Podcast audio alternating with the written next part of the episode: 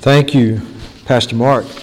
That uh, prayer supplication. If you would turn in your Bibles to the Gospel of John, chapter 10, and uh, you can go ahead and hold your place there. I would also ask if you'd like to turn to Ezekiel in the Old Testament. We've already read responsively from a portion of that uh, book in chapter 34. So you'll look to John chapter 10, which is the primary text we'll focus on this morning, but also we'll be making reference to Ezekiel uh, chapter 34 in the Old Testament as well. You know, as I was contemplating this message, in, in actuality, thought I had finished the series last Sunday, but God had different ideas. And, um, and so, as I was contemplating about this, I, I felt the Lord just kind of impress it upon my heart to make this like an epilogue. You know, uh, the dictionary says an epilogue is a concluding section that rounds out the design of a literary work. And I don't say my sermons are literary works, and, but, but I do feel that there was something left to be said. Uh, even having preached through that series that I entitled Real Biblical Christianity, and, and hopefully having helped you to understand that, you know, that, that God is speaking to us through His Word. And, and I'm trusting that God was speaking to you through those, that series of messages in, first of all, understanding and, and knowing and sharing what I said would, would be the authentic biblical gospel. And so we, we looked at that, the authentic biblical gospel. But then I trust that God spoke to your hearts about what a biblical Christian looks like. And you held that up against what you are and who you are as you examine yourself as a child of God. And, and so I hope that was a meaningful time for you. And then also knowing what it means to be an authentic, genuine follower of Jesus Christ. And so as you walk, as we walk through those messages together, we, we examine what the Lord said about the commitments of a disciple, the, the disciplines of a disciple. So, so I trust that through that series of messages, we were able to weed out some of the, the false notions that the culture has, has infiltrated into Christianity today and into the church about what the gospel is and, and who Christians are and what it means to be a Christian. Because it's important that we go back to the source, the Word of God, and understand what God says and what God's standards are and what it really means to be a follower of Jesus Christ. And so, as I came to the conclusion of that series of messages and, and realizing some of them were pretty heavy, as I said, it's not the kind of message that you always, you know, wake up, exu- you know, exuberant and excited about. Oh, going and preaching about, you know, the disciplines of discipleship, you know, and the rigors of the Christian life. But having, having walked you through those more serious aspects of, of, of the Christian life, I felt the Lord leading me to preach this message that I consider to be a, a celebratory epilogue. Because the title of the message is Real Christianity, the Disciples' Blessings. Don't miss out on the blessings that come with our commitment to follow Christ. And so I, I, trust that for all of us who have felt indeed led by the Lord and committed to, as Christ says, to deny ourselves, to take up our cross, to follow the Lord daily, I trust that the, this message will be a blessing to you. And certainly there are many wonderful blessings awaiting those who make the commitment to follow Christ. The few who enter by the narrow gate, who choose to live according to the difficult way. And those are the words of Jesus in Matthew chapter 7, verse 13 and 14. It's not an easy life, it's not an easy way. And as I pointed out before, Jesus says the way to God, the way to heaven, the way to salvation is a narrow gate. And getting there is hard. But the re- rewards are, well, no pun intended, heavenly. The blessings of the Christian life are not just waiting on us in heaven. There are many wonderful blessings that come right now for those who make that commitment to be among the few who follow Christ seriously, biblically, and enjoy these blessings. So, first of all, we're going to be looking at what I call the comfort. The comfort of belonging. One of the best blessings that comes out of making a commitment to be a true follower of Christ, to be a disciple of Jesus Christ, is to know that you belong. To know that you belong.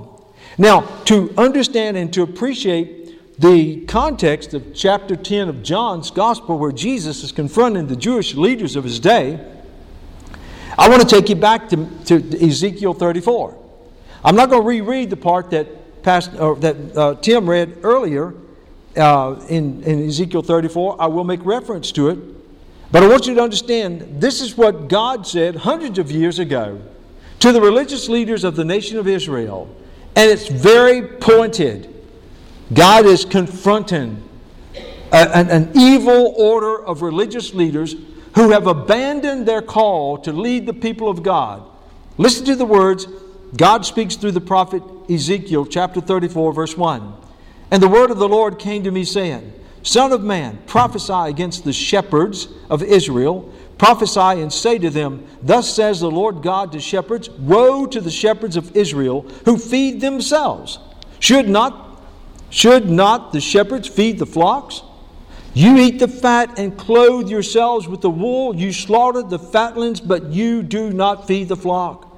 The weak you have not strengthened, nor have you healed those who were sick, nor bound up the broken, nor brought back what was driven away, nor sought what was lost, but with force and cruelty you have ruled them. So they, are, they were scattered because there was no shepherd, and they became food for all the beasts of the field when they were scattered. You see the imagery, the rich imagery of the shepherd and the sheep and that pastoral kind of a setting. It makes me think about the 23rd Psalm when David says, The Lord is my shepherd. And so God is accusing those leaders who were entrusted to shepherd his people of abandoning the great call that God had entrusted to them. Pick up in verse, uh, verse 6. My sheep wandered through all the mountains and on every high hill. Yes, my flock was scattered over the whole face of the earth, and no one was seeking or searching for them. And to go back and look at the next portion of, of beginning in verse 11, and I'm not going to reread that, but when Tim was reading uh, just prior to the confession, the prayer of confession, that portion beginning in verse 11 and, and going down to verse 16, God turns the table. He says to the leaders who were supposed to be the shepherds, You have failed miserably. You have abandoned the call. You have, you have, you have not helped. You have hindered and hurt the very ones, my people, my sheep. And all through those next verses, 11 through 16, God says, Step aside. I'm stepping in. I'm taking over. I will shepherd my people. I will feed my people. I will protect my people. I will guard my people. I will care for my people. I will retrieve my people who have strayed away. I will save those who are lost. I will bring back into the folds those that have wandered on the hillsides. God says, I will shepherd my people.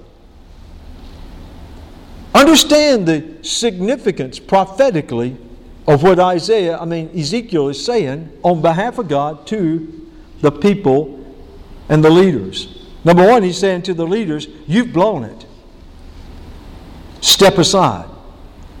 I have a better plan for leading and reaching my people. And to the people, to the sheep, the good shepherd, the ultimate shepherd, he's saying, Don't lose heart. There's coming a shepherd there is coming a leader. There's coming one who will love you more than you can ever imagine. There's coming one who will be faithful and who will be true. And you will know him as a good shepherd. Now we fast forward some 600 years to the life and ministry of Christ. Going back in chapter 8 in John's Gospel and 9 and all the way up to chapter 10 where we find, find ourselves, Jesus has in essence been locking horns with the religious Jewish leaders of his day. And we'll see some of that. Because they've elevated themselves as pious, self righteous legalists who are exerting unreasonable constraints upon the people, legal requirements that go far beyond what God had stipulated, and they're taking advantage of the very people that they should be ministering to and helping and guiding. And Jesus is confronting them in a big way. He doesn't do it passively, he doesn't do it indirectly, indirectly. He pretty much is picking up where Ezekiel left off. And I like that.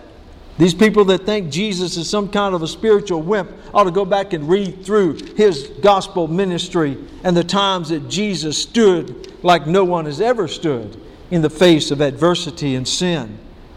So let's, let's pick up now in verse in chapter 10 of John's Gospel in verse 1 and listen to the similarities of the accusations as Jesus is confronting the Pharisees, the Sadducees, the scribes. Most assuredly, I say to you, he who does not enter the sheepfold by the door, but climbs up some other way, the same is a thief and a robber. Let me just stop there because Jesus is using the metaphor of, of shepherding and, and, and sheep tending. And in that day, it was very common in a lot of these small villages, they would have a, a, a gated uh, area that had one gate. It was fenced in or stone walls, and it had one gate, one entry. Shepherds at the end of the day would typically bring, unless they were far off, would typically bring their sheep into the village, and they would enter their sheep into that sheepfold. There would be a doorkeeper, a trusted hireling who would watch over those sheep while the shepherd would get rest. But you understand, as the shepherd was bringing the sheep into the, in the sheepfold, he's looking at each one, he's examining it. There's a, there's a caring relationship, there's a responsible relationship that the shepherd has with the sheep. And, and only the shepherd can check his sheep out. The doorkeeper is not going to let anybody else come and retrieve those sheep in the morning. You have to be the true shepherd. But notice Jesus says there are some who try to enter uh, into the sheepfold. He's talking about the Jewish leaders. You're wanting to be leaders of God's people. You're wanting to be the ones that, that take care of the people of God, and you're not the qualified ones. You're not the ones that God has chosen. You're climbing over the wall. You're breaking in to get to God's people, His sheep. You're nothing more than a legal hireling, if you will. But look at verse 2. Jesus says, But he who enters by the door is the shepherd of the sheep. To him the doorkeeper opens, and the sheep hear his voice, and he calls his own sheep by name and leads them out. And when he brings out his own sheep, he goes before them, and the sheep follow him, and they know his voice. I think about growing up on the farm. We all had livestock. We had cows to milk for milk, and hogs to feed, and so that we could eat them, and chickens for eggs. I mean, and, and you know, I noticed something about my granddad Coleman. He lived just a half a mile up the road, and I was up there a lot. And he had several cows and some horses. And you know, he would stand there at the edge of the fence and he would just call. He'd just call. He had a certain unique call that he would just call. Those cows could be way over the other side of the hill, down in the bottom, down by the creek, and they would hear him call, hear his voice, and they, for, before you know it, over the hill, here they come. You know, Star, Twinkle, Bess, uh, we had them all named. And then the horses too. So one day, you know, I got clever. I thought, well, you know, I'm going to beat Granddaddy down to the fence and I'm going to imitate him calling. And I called, and I called, and I got a horse calling. No pun intended. No cows, no horses, no anything. And my granddad sooner or later came on down. He kind of chuckled.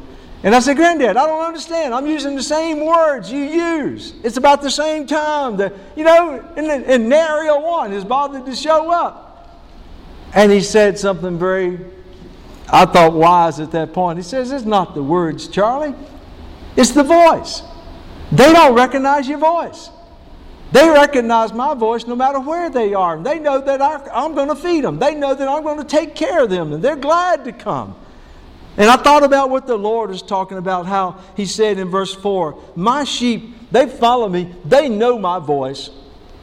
They're not going to follow some stranger. Look at verse 5. Yet they will by no means follow a stranger, but will flee from him, for they do not know the voice of strangers. Jesus used this illustration, but they, speaking of the Jewish leaders, did not understand the things which he spoke to them. As we go to verse 4, Jesus shifts the metaphor. Remember before, in the previous verses, he's the shepherd. Now, Jesus becomes the door.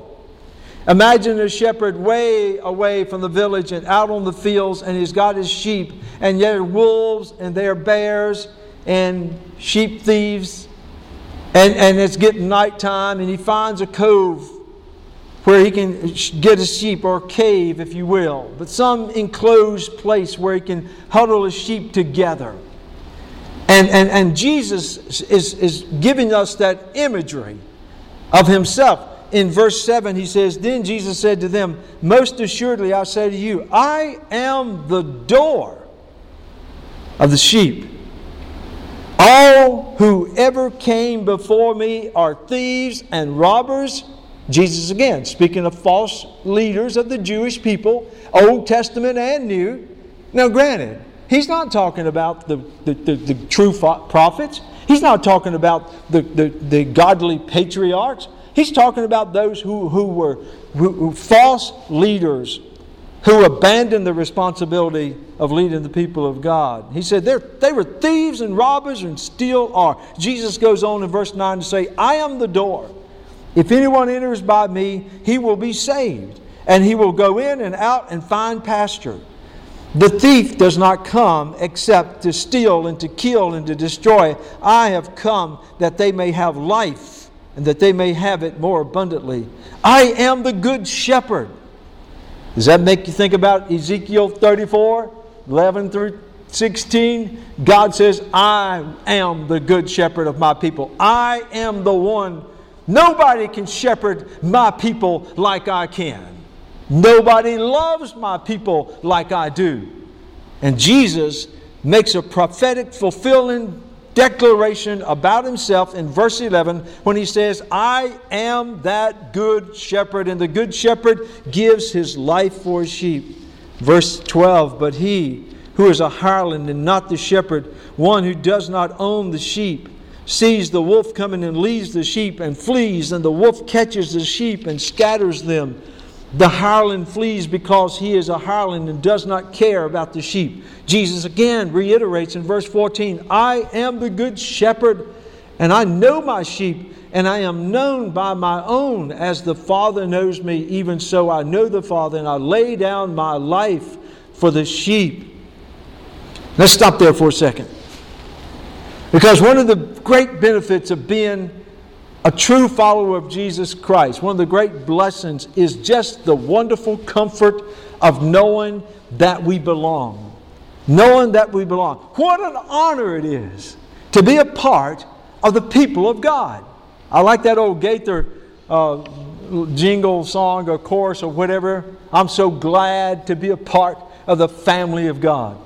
Oh, hallelujah. I love the notion of being those of us who are chosen and drawn and saved by God. You may recall back in John chapter 6 when Jesus said in verse 37, He says, All that the Father gives me will come to me.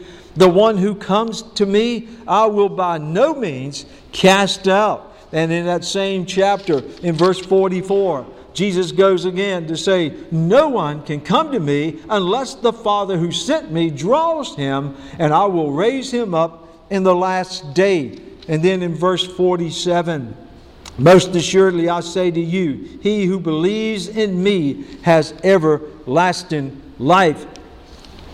As we go back to chapter 10, just remember what Jesus said there.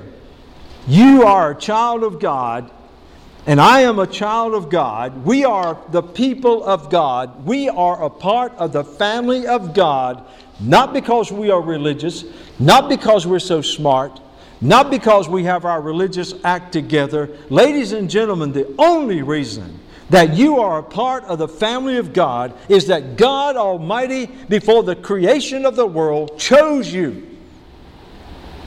You never found Christ, He found you. You never chose Jesus Christ. I didn't choose Jesus Christ. He chose me. God always takes the initiative. And that's the part of belonging to God's people, is the fact that God has indeed chosen us as His people. But then, in contrast, Jesus is excluding the religious leaders. The very ones that are looking at all the other Jewish people, all of their countrymen, and saying, You might make it, you might not. There's so many laws, if you don't keep all of them, well, tough. But we, we're in. I mean, just look at our robes. And look at all the incense we burn. And look at the rituals we do. And look how righteous we are. Oh, the Pharisees and the Sadducees, as much as says, there's no doubt we are in tight with God. If anybody goes to heaven, it'll be one of us blessed Pharisees and Sadducees. However, go back to chapter 8 because Jesus has a way of bursting people's bubbles. In chapter 8, verse 39, this is that uh, interchange that's going on between Jesus and the, and the religious leaders because, boy, oh boy, they hated him. Man, if they ever hated anybody, they hated Jesus because he was upsetting their religious apple cart and he was beginning to cause doubt in some of the people's minds. In verse 39, they answered and said to Jesus, Abraham, Abraham is our father. Jesus said to them, If you were Abraham's children, you would do the works of Abraham. But now you seek to kill me, a man who has told you the truth, which I heard from God. Abraham did not do this. So you see, Jesus is saying, You say you're Abraham's children? I don't think so. But he didn't stop there. Drop down, chapter 8, verse 44. It just gets more interesting. Jesus, in essence, says, You want to know who your daddy is? You want to, you want to know what your pedigree is? Listen, listen to what he says in verse 44. This is right out of the lips of the Lord Jesus Christ. He looks into the eyes of that self righteous, pious group and he says, You are of your father, the devil, and the desires of your father you want to do. He was a murderer from the beginning and does not stand in the truth because there's no truth in him. When he speaks a lie, he speaks from his own resources, he, for he is a liar and the father of it. Oh, my goodness. Don't beat around the bush, Jesus. I mean, my goodness. Here they are claiming to be children of Abraham, and you just right off the bat says, No, no, no, no, no. You read your birth certificate wrong. Spiritually, you're sons of the devil. Look at verse 47 in chapter 8. Jesus says, And he, he who is of God, hears God's word. Therefore, you do not hear what? What? Because you are not of God. Those who thought and presumed that they were indeed God's chosen. Jesus says, no, you're, not, you're not chosen, you're excluded. If ever there was a crowd that Jesus told right off the bat and judged them even on this side of eternity, you'll never see heaven, it was that group right there. Look at the contrast. To, to the people of God, those who hear His voice, those who know the Lord and are called by God and chosen and saved, we have comfort knowing that we belong. Not only that, we have the honor of being a part of, of the people of God. We have the pleasure of knowing the Lord and being known by Him. I take you back to chapter 10. And there in verse 3 again, just remind you, Jesus says, to, to him the doorkeeper opens, and the sheep hear his voice, and he calls his sheep by name. What a wonderful reality that is. And again in verse 14, I am the good shepherd and I know my sheep and I am known by my own. Do you know the voice of the Lord? Can you hear him when he speaks to your heart? Do you understand his voice among all the voices that you hear? And are you able to respond? Oh, listen, not only does the Lord know us, he knows us personally and he knows us intimately. I'm so glad that we're just not generic believers in God's eyes. We're just not among the crowd. You know, one of the blessings of having a, a smaller congregation is the privilege of being able to know my members personally. I love that. I love to be able to look at the children and, and be able to know them and, and, and know things about them, and, and all the way to our seniors. And I think about these pastors that have congregations of uh, five and six and eight and ten and twelve thousand.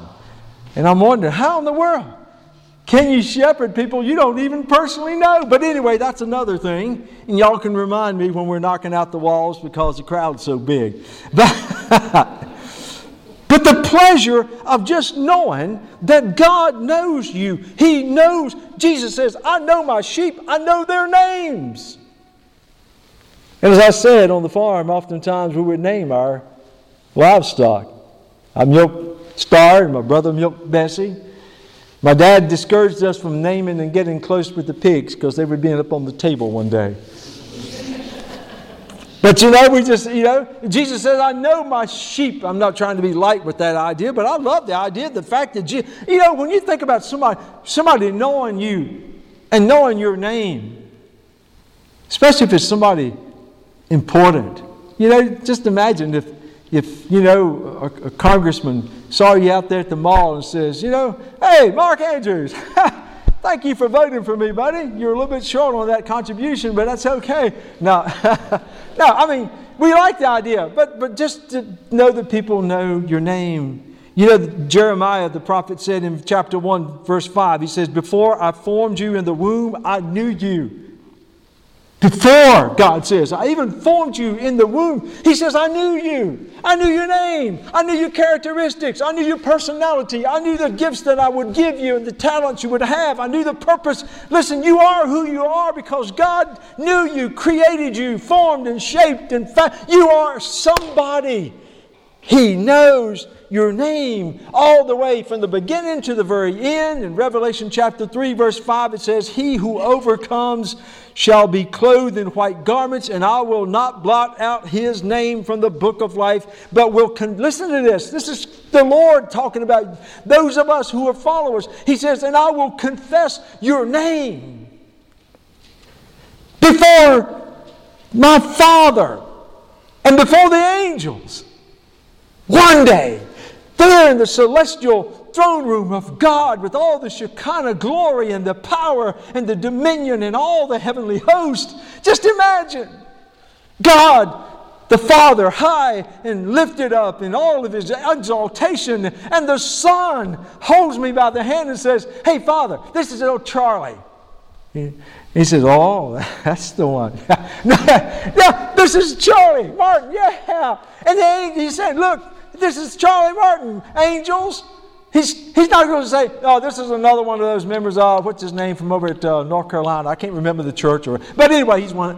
Uh-uh. No such thing. Oh, the blessing, the comfort of belonging. But let's move along because we need to talk about the contentment of following. What a joy it is to follow the Lord. You know, all the way back in the Gospel of Matthew, when Jesus was calling those early disciples, he walked up to the fishermen and what did he say? Then here they were, their nets in their hands, their boats in the background, and he simply said, Follow me. Follow me. And by faith, they dropped their nets and they followed the Lord. Oh, it wasn't an easy road, but I guarantee you they never had regrets. Jesus went on to say, as we talked about in, in Luke 9 23, if any man come after me, let him deny himself, take up his cross, and what? Follow me. This is a wonderful part of the relationship. The people of God gladly hear him. When the Lord says, Come, we don't make up excuses. We don't look for reasons to, to try to get out of it. I go back to John's Gospel, chapter 6, with you. Chapter 6, verse 66. What, what a pivotal time in the life and the ministry of Jesus Christ when he's teaching some very hard things to the people. Multitudes of so called disciples are following him, are following him. They love the miracles, the feedings, the healings, the demon being cast out. Oh, they love it all. They love the, the drama. But then Jesus is, in essence, saying, if you are going to truly follow me, you're going to have to consume me. He even talks about his body being the, like bread and his blood like, like, you know, wine. Jesus says, if you are going to be one of mine, you're going to have to consume me. You're going to have to make me your all and all. Wow. Look at verse 66, chapter 6 of John's Gospel. From that, that time, not a few, not a handful, but remember, a multitude. He's talking to a multitude. From that time, many of his disciples went back and walked with him no more. Oh, there are a lot of people that hear the message of the gospel or so called gospel, this easy believism. They have an emotional moment in church or at a camp or something say, Oh, yes, I want to I want to follow Jesus. Yes. But the minute they find out the rigors that come with the Christian life and the demands of what it means to be a follower of Jesus Christ and the authenticity of what a Christian truly looks like, they're like the multitude. You can't find them. They don't hear his voice, they don't follow him. But look at the contrast. How many is left? How many is left? verse, verse 67 Then Jesus said to the twelve, Wow. That's pretty bad, isn't it? We know something about drastic drop in numbers around here, don't we? Well, imagine going from a multitude down to 12. Why didn't Jesus say, I quit? What's the use? 12 men left? There goes my ministry. There goes the budget. But Jesus knew exactly who was going to stay because he knew his sheep. And Jesus said to the twelve, Do you also want to go away? Oh, I love. We talk about Peter being impetuous and sometimes impulsive and saying things that maybe he regretted, but I promise you, he never regretted saying what he said right here. Here's Jesus looking at the lone twelve standing there in the multitude, walking away in the distance. And he says to the twelve, Do you also want to go away? And Peter answered him and said, Lord, to whom shall we go? Is that your answer when the chips are down, when everybody else is abandoning the cause of Christ and, th- and being a Christian is no longer popular? Is that your answer? Are you going to look into the eyes of the Lord and say, hey, even though everybody's turning against me and nobody likes me anymore and I don't ever get invited to social engagements and it's hard to establish a relationship at work anymore because I'm a follower of Christ, are you going to be able to say, Lord, where can I go? Where can I go? You're my life. If I walk away from you, I'm walking away from my very life, my purpose, my meaning. Nothing else matters. And Peter goes on to say, Lord, to whom shall we go? You have what? Money? You have popularity? oh no. Peter understood. Peter understood. Where will we go? You're the one who has the words of eternal life. And the people of God gladly hear. Remember what we saw there in John's in, chapter 8, verse 47? He who is of God hears God's word. You take the Word of God out there amongst the secular crowd and you start telling them about the things of God and the, the, the, standards of righteousness and the expectations of God and what it means to be a follower of Christ. Oh, they'll reject that. They'll say, oh, that stuff's not true. That's all ancient writings. It's all by man. Oh, get that out of here. Not the people of God. Not the people of God. Because you have you are programmed spiritually so that any your heart is hungry. Your your soul is hungry for the Word. God's people are content in following the Lord because they are gladly hearing the Word of God. They recognize His Word as truth. They will willfully obey His Word because they love and trust Him. I promise you, dear friend, anything that God calls you to do in life from His Word, you can trust it because nobody loves you like Him. The people of God gladly gladly not only hear him, but they gladly follow him, as Jesus indicated there in John chapter 10, verse 3 and 5. To him, the doorkeeper opens, and the sheep hears his voice, and he calls his own sheep by name, and he leads them out. And the implication is that they are, are going to follow him. Verse 4 And when he brings out his own sheep, he goes before them. Do you notice? We never led pigs or chickens you walk off, they just go, they, that's all right, you just walk off. If you're going to get a pig from one point to another, you had to drive that rascal. Or chickens. But cows, you could lead. If they loved you, trusted you, needed your feet, horses, you know, you could lead. Sheep follow. And, and Jesus is leading, and the sheep follow. He says, and the sheep follow him, for they know his voice. They trust him. But, ladies and gentlemen, it's not just blindly following the Lord, though we follow by faith, not by sight. We follow Him knowing that He is leading us to that which is absolutely beneficial for us.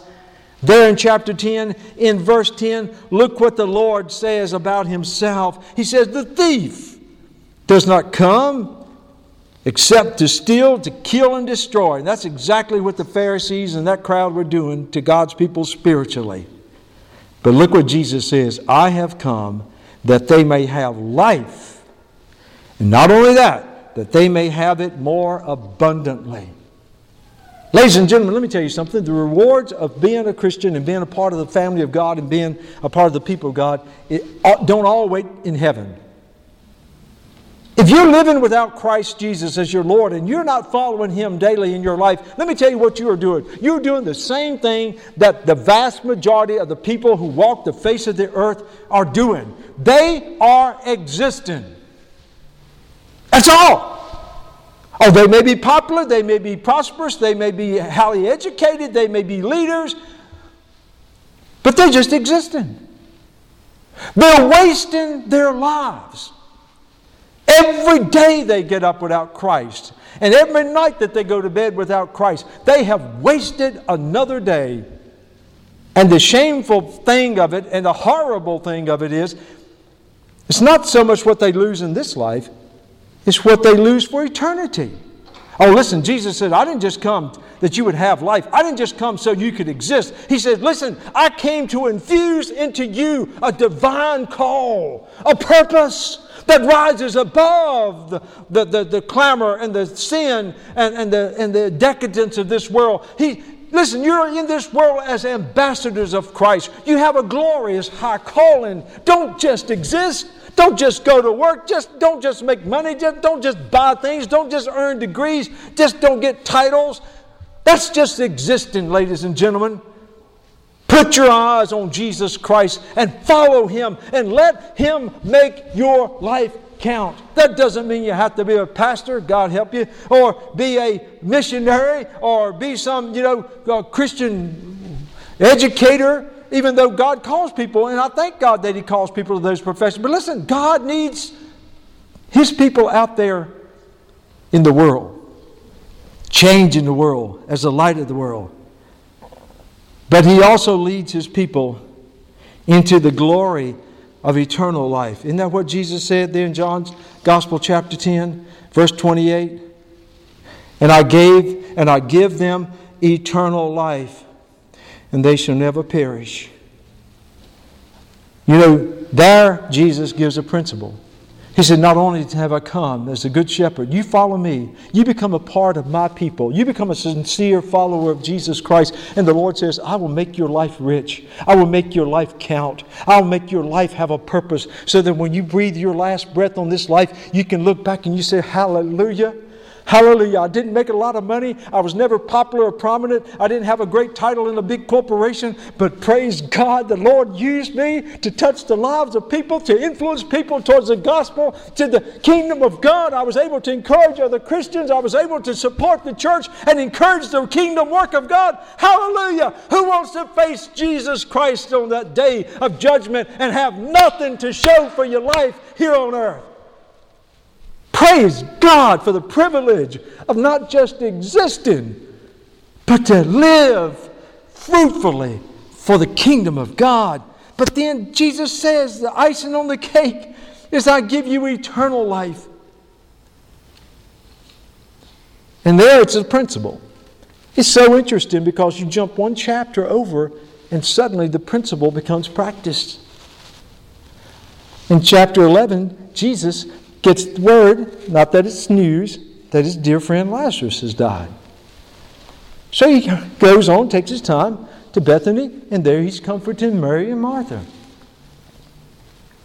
Now, the principle that he just told, I give my sheep eternal life, he's putting it into practice.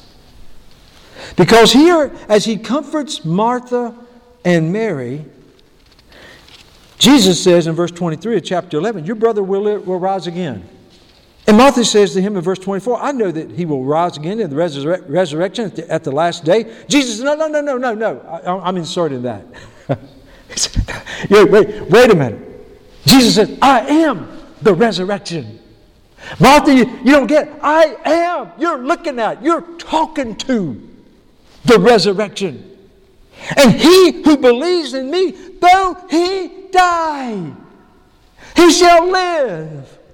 I used that exact text in a celebration of life service yesterday for a dear saint of the Lord who's now in the presence of the Lord, to tell her family, listen, yes, her body is lifeless and committed to the earth, but her soul lives because Jesus says those who believe in him, though they die, they will live forever. Listen, one of the wonderful benefits of following Christ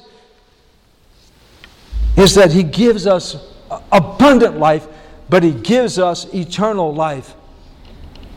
And let's move on. I want to talk about finally one of the great blessings is the confidence of perseverance. The Lord pronounces his redemptive goal for his people. And I'll take you back to chapter 6 very briefly in verse 37. Just want to let you hear what the Lord said. chapter 6, verse 37 All that the Father gives me, come to me, and the one who comes to me, I will by no means cast out. So Jesus gives a promise there. He'll never throw you out once you're in. and That's good to know. Nowadays, boy, you join clubs and organizations, and if you don't like it, hey, try try getting one of those automobile uh, motor club deals, right? And drive junkers like me. After about the third call, they send you a polite letter and say, "Oh, Mr. Martin, we've appreciated your business over the year, but frankly, you're costing us too much money. all these roadside tows and jumps and all that stuff, we can't afford you anymore. So goodbye and good riddance." Something like that. Listen, you'll never get a letter like that from the Lord. He'll never cast you out. Once you are in, he says, By no means you'll be cast out, for I have come down from heaven not to do my will, but the will of him who sent me. This is the will of the Father who sent me, that all who he has given me I should lose what? Nothing, but raise, should raise it up at the last day. And this is the will of him who sent me, that everyone who sees the Son and believes in him may have everlasting life, and I will raise him up at the last days. Jesus says, We are his sheep. We are part of his family, and we will always be secure in our relationship with him. And you know, the neat thing is as you look in chapter 10, and I want to move along, in chapter 10, Jesus has given this promise of, of, of the redemptive uh, program of God, the plan of God. He's, he's saying God has a plan. It's to redeem lost sinners. And in chapter 10, verses 3 through 5, who's Jesus talking to? He's talking to Jewish leaders. He's talking in the context of Jewish people. God has a plan. And, and, and, in Ezekiel 34, God says, I will be the shepherd of my people. I will retrieve them. Historically, you could say that was when God brought Israel out of captivity back to the promised land, but that doesn't totally fulfill the relationship that Ezekiel is prophesying there. God is saying, No, no, no, no. I have a plan, and I will redeem my people, the descendants of Abraham. They will be in eternity in my kingdom.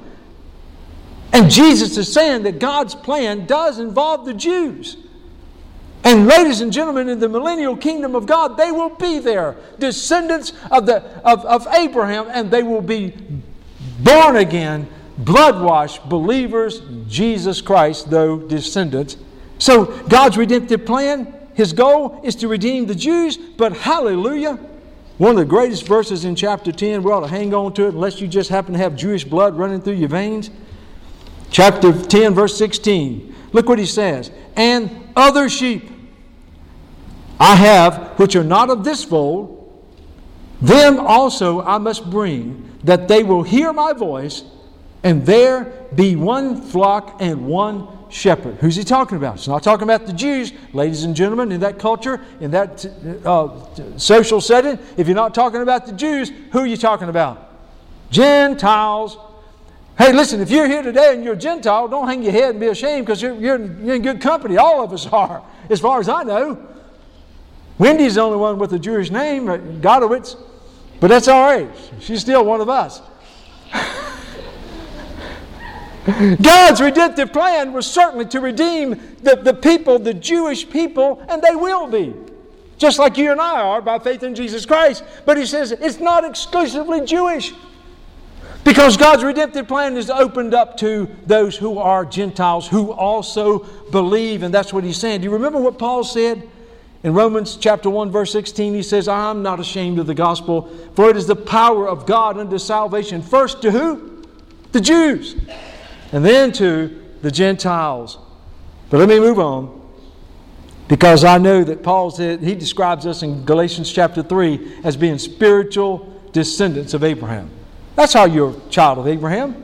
It's not by your blood, it's by your heart. Because you practiced the faith of Abraham. Finally, our Lord promises the security of our salvation. If you look there in chapter 10 again, in verse 28, I just read a portion of this. I didn't want to read it all because I want to say the best for last. Look at verse 28. Jesus says, talking about his sheep, his people. I give them eternal life, they shall never perish. How long is never? Never. We'll never die. You never cease to exist. Or even interpreted in that against the backdrop of Romans 6.23, you will never be excluded from the presence of God. Never. They will never perish. But listen, neither shall anyone snatch them out of my hand. My Father, who has given them to me, is greater than all, and no one is able to snatch them out of my Father's hand. I and the Father are one. That, ladies and gentlemen, is one of the strongest biblical affirmations of the eternal security of the believer that you will find. Jesus says, Once the Father puts you in my hand, once you are saved, you are secured. And nobody, not even yourself, and I know there are all kinds of people that try to create exceptions for that, but there are no exceptions. When Jesus says no one, in the Greek it means nardi, narder, not a one. those weren't Greek words, those are utterances.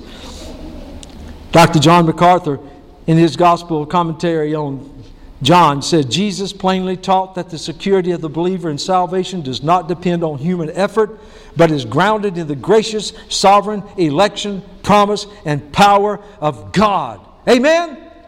It doesn't, listen, your security, your salvation is not dependent upon how good of a Christian you're going to continue to be or how righteous you're going to continue to be. Though you should be a good Christian, you should strive to be righteous. It's not going to be based on your church attendance or how many mission trips you go on or how many dollars you give, though you, you should go on missions when have the opportunity. You'll never catch up with Wendy, she's got more than anybody. But, but you know, it's not that. It's not that.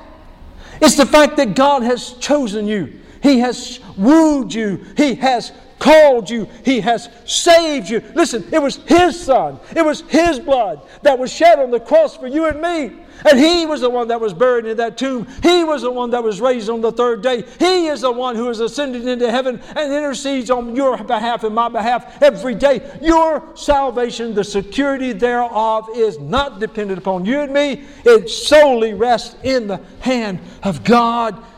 And the Apostle Paul, in that wonderful discourse in chapter 8 of Romans says, Yet in all things we are more than conquerors through him who loved us. Paul says, For I am persuaded that neither death, nor life, nor angels, nor principalities, nor powers, nor things present, nor things to come, nor height, nor depth, nor any other created thing shall be able to separate us from the love of God which is in the Good Shepherd, Jesus Christ. Amen? Hallelujah. Oh, listen, following Christ is a challenge, as I pointed out, in what real discipleship is. Yes, you deny yourself. You take up your cross daily. You follow the Lord. Yes, indeed. There's no mistaking that being a part of the family of God is, is, is, is an earthly existence of struggle and temptations and trials and sometimes rejection and, yes, even persecution. But praise the, the Lord that's not the end of the story because God's redemptive plan is to save His children, to secure His children, and to bring His children home one day. The shepherd is coming, amen?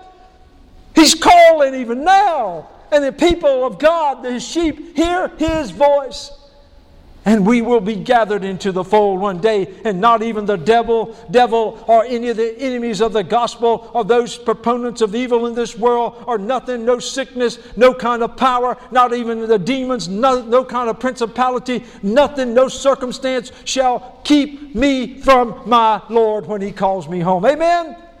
Listen we have a wonderful wonderful hope that is in christ.